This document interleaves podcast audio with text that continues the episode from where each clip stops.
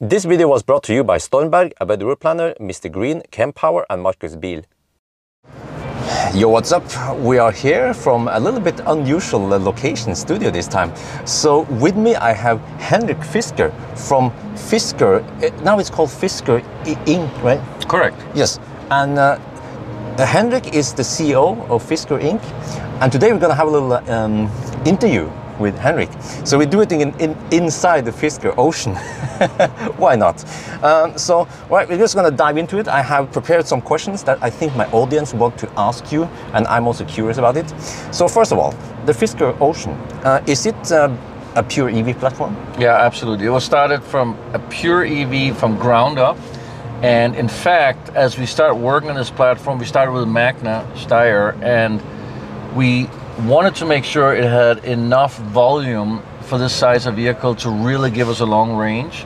Secondly, um, I think that the entire interior uh, has a lot of space feel because it is a pure EV platform. So we took full advantage of that. So it started as a pure EV platform and it's all aluminum platform. Oh, ah, okay, okay. I, I might come back to that one also, right. since you mentioned aluminum. Um, so this platform, is it uh, like a generic platform you might use in future EVs? I wouldn't call it generic because we did so much development on this platform that made it very unique. So it's actually a Fisker IP. It's Fisker's platform. Would we share it with somebody? Maybe. You know, anything is possible. I think you're going to see a lot more sharing platforms between car companies in the future as we go EV. Oh, okay, but I meant within Fisker. So you might make a new Oh. model that uses the same platform. Absolutely. We're already sharing parts of this platform uh, with future models. Ah, okay. All right, moving on. Um, I have to quickly go through all these questions. We have so many questions here. So um, next thing I, I noticed was that um, the pricing on this car. So there is this front-wheel drive version, and in Norway it will start at 372k, uh, and then the all-wheel drive version is 625k. Those are really competitive prices. How can you make it so affordable? Well, you know, one of the things that we decided was to create a very effective and efficient organization where we don't add all this extra cost to a car. So I think right now the traditional car industry is not very efficient and they've been okay with that for a long time because everybody was the same. Now we come out and we say, you know what, we're going to turn everything upside down. Why does there have to be such a big price difference from when a car comes out the factory to it ends up in customers' hand? Of course, you've got dealer margins, you've got thousands of, of uh, kronas put on top of each car because you have to pay for a whole bunch of people and buildings and offices that maybe are not contributing.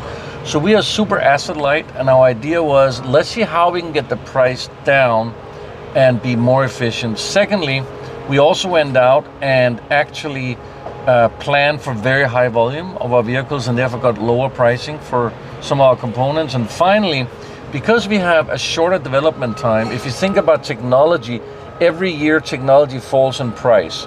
So if we can check, test, if we can actually select our technology later, we get a much lower price. So most of our technology in our vehicle was selected last year, and therefore has a lower price than if you selected your technology in 2019. And the truth is, if you buy a car this year, most likely your technology is three three years or more old, whereas in ours it was selected last year. Hmm, Okay, cool, cool. Um, now I have some questions about performance. So um, we have the, the Ocean Extreme and the, uh, the Ocean One. It can do 0 to 100 kilometers per hour in 3.9 seconds. That is very impressive numbers uh, with 550 horsepower. Uh, and then I compare it. Recently, I tested the BMW iX, uh, the X550, and it has slightly less horsepower, uh, 523 horsepower, but it will do it in 4.5 seconds, so a lot slower than the Fis- Fisker. Uh, and also, when it comes to the weight, the, the, the iX is kind of heavy. Um, and then also compared to the NIO ES8, again, uh, similar um, similar horsepower numbers, but uh, still not as fast as the Fisker.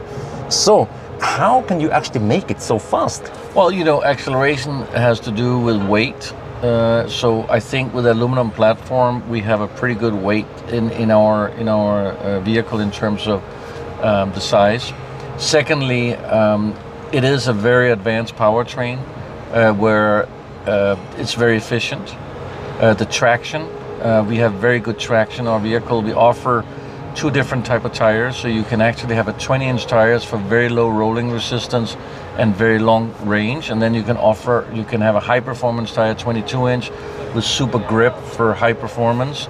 Um, so there's many things that actually has to do with acceleration, uh, not only just one thing, uh, but I would say that uh, we are pretty proud of our acceleration numbers. Uh, it's something that maybe 10 years ago a Ferrari would have a hard time to get to. so it's pretty exciting. Yeah, because you know this this kind of acceleration number, actually you have to match the BMW iX, the, the, the M60. That one will do it in roughly this time. So it must be mean that maybe the horsepower uh, number it, you have a flat power curve then. It has a very good power curve in this. In this, uh, it is the latest technology that we're putting into this vehicle. It's one of the areas we wanted to really be competitive in, and it looks like we are. Yeah, wow. And uh, uh, does it have a launch control? It does. It has built-in. It also has a built-in booster. So there's a lot of stuff we haven't really announced yet, but there's a lot of unique technology in this vehicle that is pretty exciting, actually. And of course, we also have uh, torque vectoring. Oh, Uh, so torque vectoring means that basically a computer controls each wheel. That helps both with acceleration as well as cornering, and specifically also driving in snow, because it actually means when when the when the computer feels any of the wheels needs more traction, it can adjust it. And I actually tried it out on uh, a course where you drive in circle, and going up to let's say 70 kilometers an hour without torque vectoring, the car starts sliding out. You add torque vectoring or you add it on and it, you do the same and you pass 70 kilometers an hour and you feel like you're breaking the laws of physics and that's because of this advanced torque vectoring system and that also uh, improves acceleration obviously but do you actually use torque vectoring via the differential? Because you don't have multiple, you have two motors. so there's two motors and each wheel is uh, basically adjusted with torque vectoring so we're not saying yet how it's done but we will tell something about it when we launch the vehicle Okay, I can't wait to try it. okay, and also, you know, there's a, the, the Ocean Sport front-wheel drive version will have 275 horsepower. So I was thinking, well, in my head, if you have that much power in the front wheel, you will get torque steer. No, I think it's a very no. It's a very uh, uh, uh, very efficient and sophisticated powertrain, and actually we have driven it, and it's it's really good. And also, I think again we chose front wheel drive here for snowy conditions. Uh, we think it was better. Obviously, uh, I think when you choose the sport version, you know you're not necessarily looking for driving this car like a sports car, uh, and you think about efficiency, range, pricing. So I think for the price, uh, you know, of 372,000 kroners, 275 horsepower, uh, 440 kilometer range, it's very competitive. Yeah, absolutely. You mentioned uh, efficiency, by the way. Yeah. So, uh, the uh, wh- can you tell me what kind of motors they use? Is it like a permanent magnet motor or is it induction motor? It's or- permanent magnet motor. Permanent. Yeah. But uh, I read in the press uh, release that you can, uh, if you had a all-wheel drive, Mm. you can decouple the rear motor. Correct. How is it with the clutch? This or- is a very unique clutch, yeah, and that makes it a lot more efficient, so you don't have the drag of the other motor. oh, yeah. so you actually use, so you have two PM motors. Um, okay, Yeah. Interesting. Hmm. um, and then also the, uh, the there is this version of Ocean Ultra. It's also all-wheel drive. It's a little bit slower. Uh, is it based on the same motor and battery than the as the? It's based on the same motor and battery, but you have to always think about the faster you make a vehicle, the more tear and wear you're going to have on a vehicle. So, in the end of the day, you have to say um, if you offer warranty on a vehicle, for example, um, you know, you allow up to a certain tear, tear and wear. And I think we've already seen that in gasoline engines as well. Whereas if you put up the boost on a turbocharger on a gasoline engine, it won't last as long. So it's eventually you, you can only do so much with a motor where you say if you do more than that, it's going to start deteriorating uh, uh, the tear and wear. So moving even from the ultra to the extreme, you know, there is a little bit of extra power in the extreme, but it's done with some booster and some other effective things that we're doing. If you want to pay that extra price, you can get it. Uh, but I think the Ultra already gives you also a lot of performance in you know 4.2 seconds from zero to six, uh, from zero to 100 kilometers an hour. Yeah, it's still faster than the other cars I mentioned. Yeah, yeah. And then, um, uh, also, when you mention efficiency, Mm. I want to know uh, what is the drag coefficient in this car? So you know, we decided early on that drag coefficient was not going to be one of the key attributes, and two reasons. One, I didn't want to do another fastback like the Tesla Model Y and Ford Mach-E and all these cars. I really wanted to do an SUV design, and it inherently is not as good aerodynamics, but it's more utility, and I think it looks better. Um, so we did work a lot on aerodynamics, and I think for an SUV, it probably has one of the best aerodynamics. We have a lot of details. For example, you'll see on the rear uh, C pillars, uh, you can actually see some flaps for aerodynamics. You will see on the lower area of the car there's some unique spoilers and some wind release fins, etc. We have done some unique things on the flat floor uh, with aerodynamics as well. But one thing you must remember is that for daily driving, specifically if a lot of your driving is in the city, aerodynamics have very little influence on your range. So if you have a super aerodynamic car with a certain range, if you do a lot of city driving, you'll not get that range. But if you have a vehicle where it's more about efficiency and a large battery, you'll get a lot more longer range because you're not depending only on aerodynamics. Yeah, then actually weight is more efficient. And then weight is important as well, correct. Again, I can't wait to weigh this car. okay, now I will switch over to another very in, in, uh, interesting topic in my audience. This is HVAC. So, um, uh, does this will this, this car have a heat pump? Yes. Oh, yes, Stand great. out in all the on the, all the models, Okay, and a very efficient, very good one. Oh, so is it like you know, like Volkswagen? Uh, they always say it's going to work in minus thirty degrees. Well, don't forget, our vehicle is right now going through testing actually in Sweden, oh, uh, but also it's built in uh, Austria, which is also known for skiing resorts, etc. So, I think this was a very important thing for us to have a very, very efficient heat pump. okay. Uh, does it also have a PTC heater in addition then? That I cannot answer right now because we haven't given a lot of information about the battery pack and the battery system, so uh, we, we won't really um, mention that yet. We'll, Okay. we'll let you know more for competitive reason a little later. Okay, I will ask you questions and then you will answer if you feel like it. Um, does it have a separate battery heater?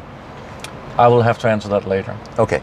Um, okay, I can ask also, uh, will it preheat the battery before fast charging to precondition the battery for So those are all elements that we're going to announce a little later too as we start uh, deliveries in November. Okay, all right. Those are important things for Norwegians. Yeah, I know.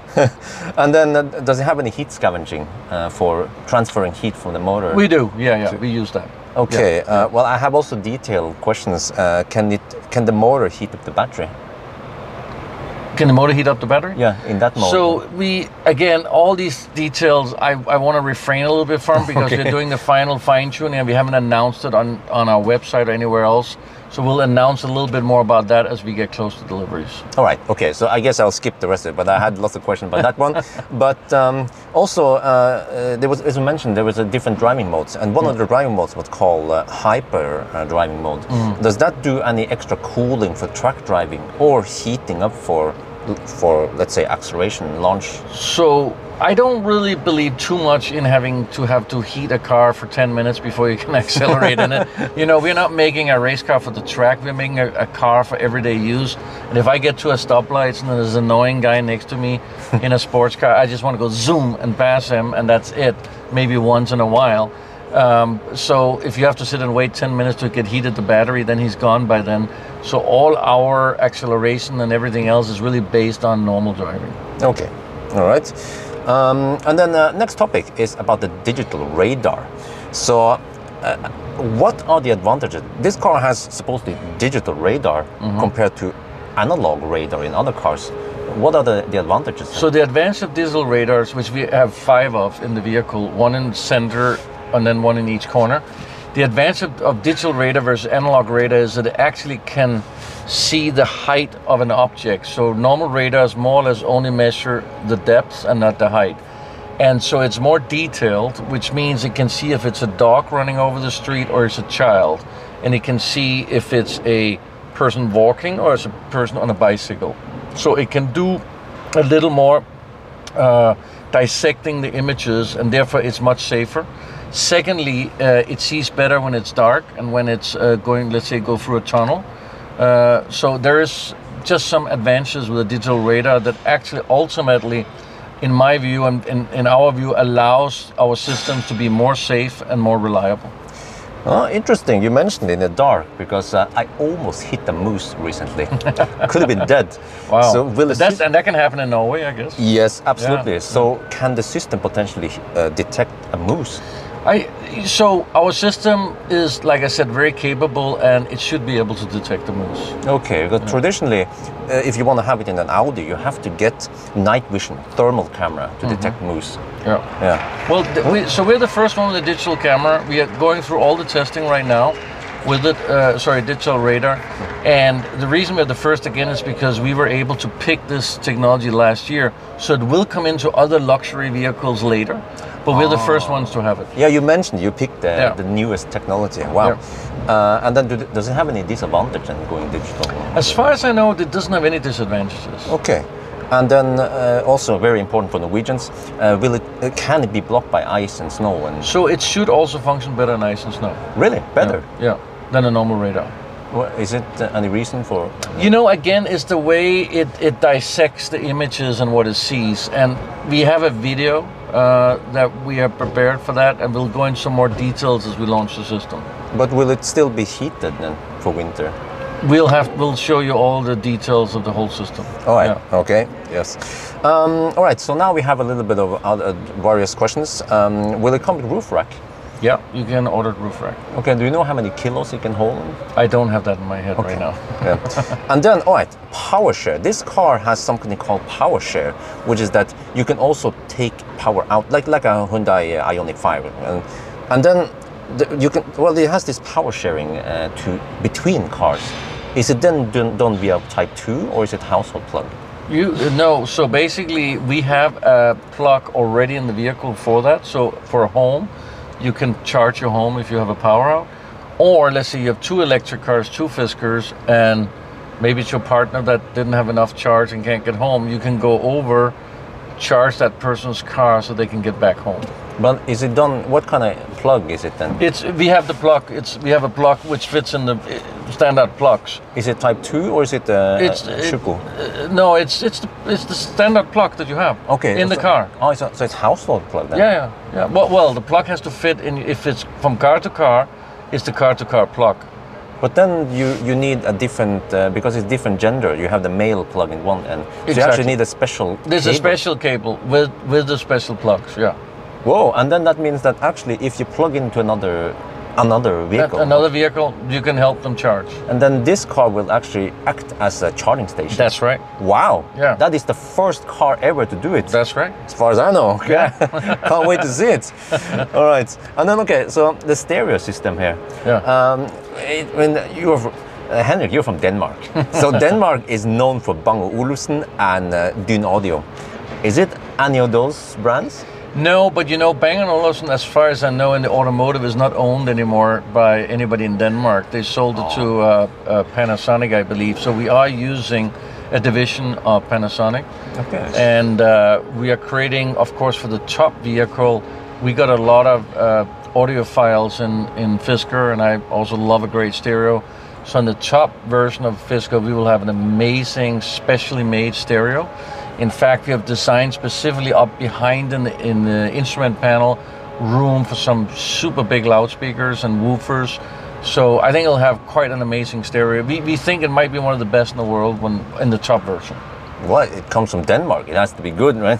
Well, this doesn't come from. I would say Panasonic. I Ah, think it's not really Danish. but, but you're Danish, so that's uh, okay.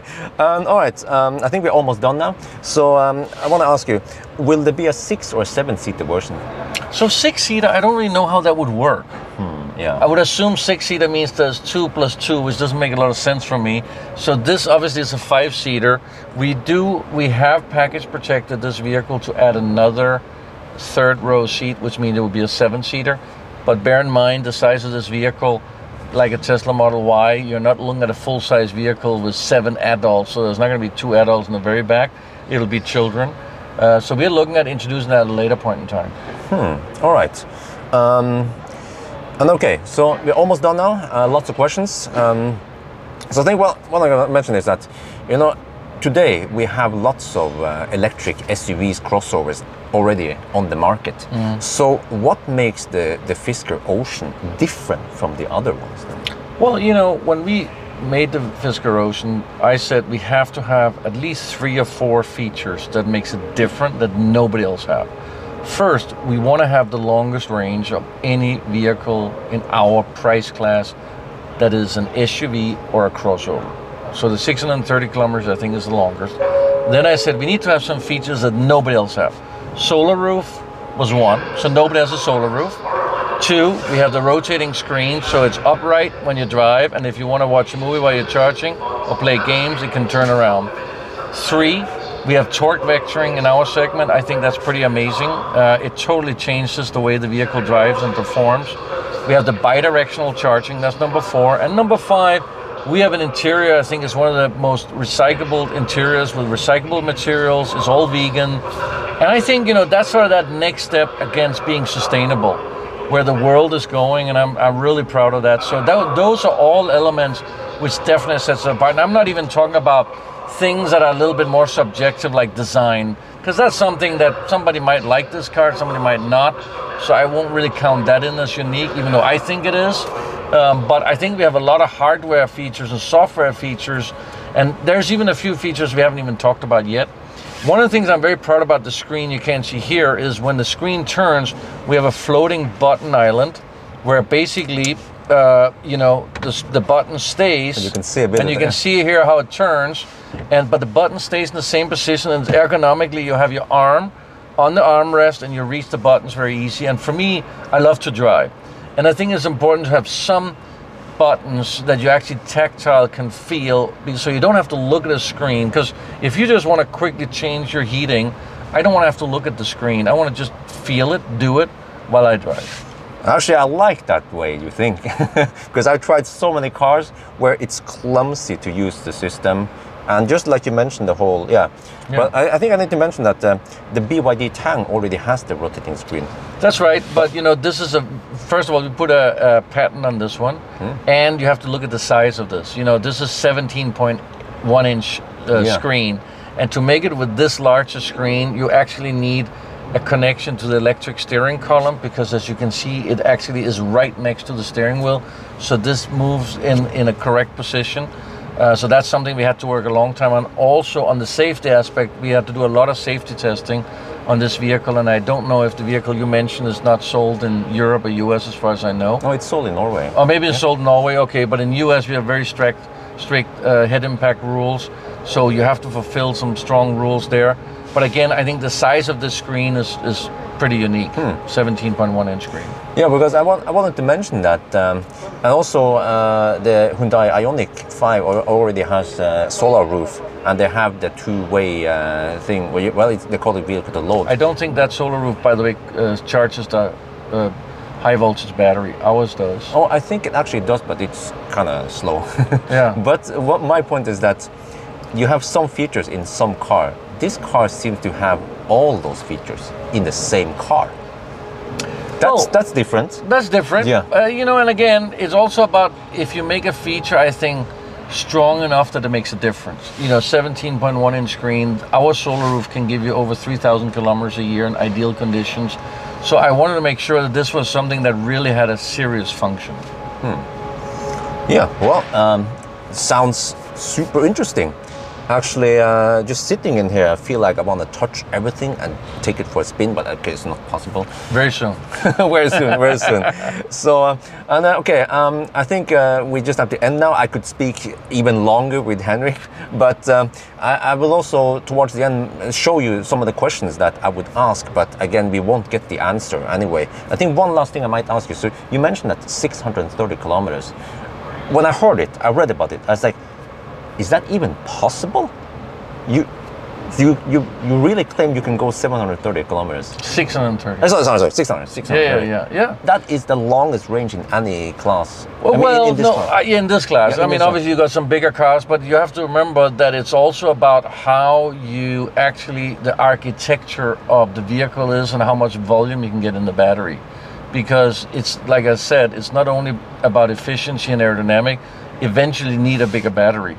So we are able to put quite a large battery in our top model. Oh. And that has to do with how the floor architecture is designed. So it's not a typical rectangle, it has a little different shape, uh, which makes it more efficient. And we also have a very energy dense battery pack, which I think might be leading right now in the world. So it's a combination of several things. All right. Yeah. So um, I think we just have to wait for the final, uh, uh, yeah, final uh, numbers. But uh, yeah, I, it sounds interesting. Yeah, I have to say it sounds interesting. Good to talk So- to you. Yeah, and nice to talk to you also. So anyway, um, I think that's going to be it for now. Um, hope you guys enjoyed this video. As always, thank you for watching and talk to you later. Take care.